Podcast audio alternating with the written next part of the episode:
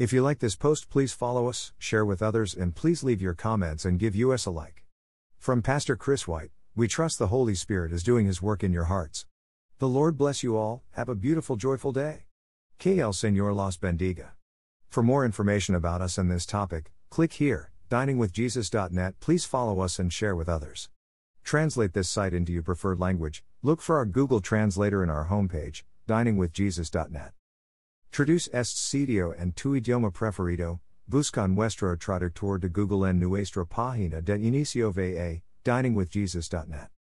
God has told the sinful world, in no uncertain terms, to repent, Mark 6:12, Luke 24:47, Acts 3:19, 17:30.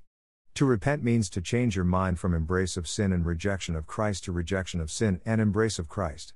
Those who refuse to repent and turn to Christ in faith will suffer eternal consequences. Given the fact of hell, mankind in his sin is in a dire situation.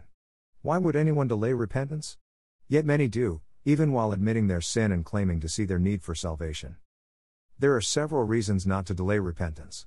First, the Bible's command to repent is accompanied by an urgent appeal to do it now, Paul quotes Isaiah 49:8, which speaks of the day of salvation. Then he says not to delay, I tell you, now is the time of God's favor, now is the day of salvation, 2 Corinthians 6:2.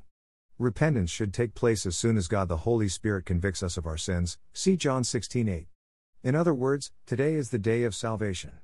Today, if only you would hear his voice, do not harden your hearts, Psalm 95 7 8. Another problem with delaying repentance is that no one knows the day he will die. And after death comes the judgment. Hebrews 9:27. The rich fool in Jesus' parable, Luke 12:16 20, thought he had plenty of time to enjoy life, but God had news for him. This very night your life will be demanded from you. Verse 20. We have today, we have the present moment, and we should use it wisely. Another reason to not delay repentance is that, every time we refuse to repent, we continue to sin and our hearts get harder. See Hebrews 3 7 8. Every time a person says no to what's right, it becomes a little easier to say no the next time, too.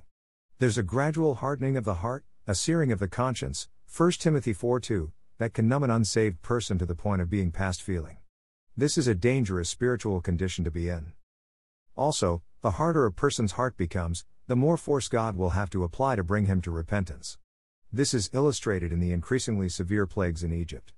As Pharaoh continued to harden his heart, the plagues continued and worsened until culminating in a loss of life in every Egyptian household. Exodus 7 11.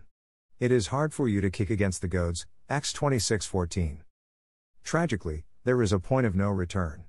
God may eventually stop trying to bring the chronically rebellious to repentance and give them over to their own ways. Romans 1:28. We never know when this point of no return is, so the better part of wisdom is timely repentance. By delaying repentance, we are delaying certain blessings from God. At least three verses bring this to light repent, then, and turn to God, so that your sins may be wiped out, that times of refreshing may come from the Lord. Acts 3:19. He who conceals his sins does not prosper, but whoever confesses and renounces them finds mercy. Proverbs 28:13. Your wrongdoings have kept these showers of blessing away, your sins have deprived you of good. Jeremiah 5:25. So, in delaying repentance, we miss out on God's refreshment, we may not prosper, in God's eyes, and we may be deprived of God's goodness.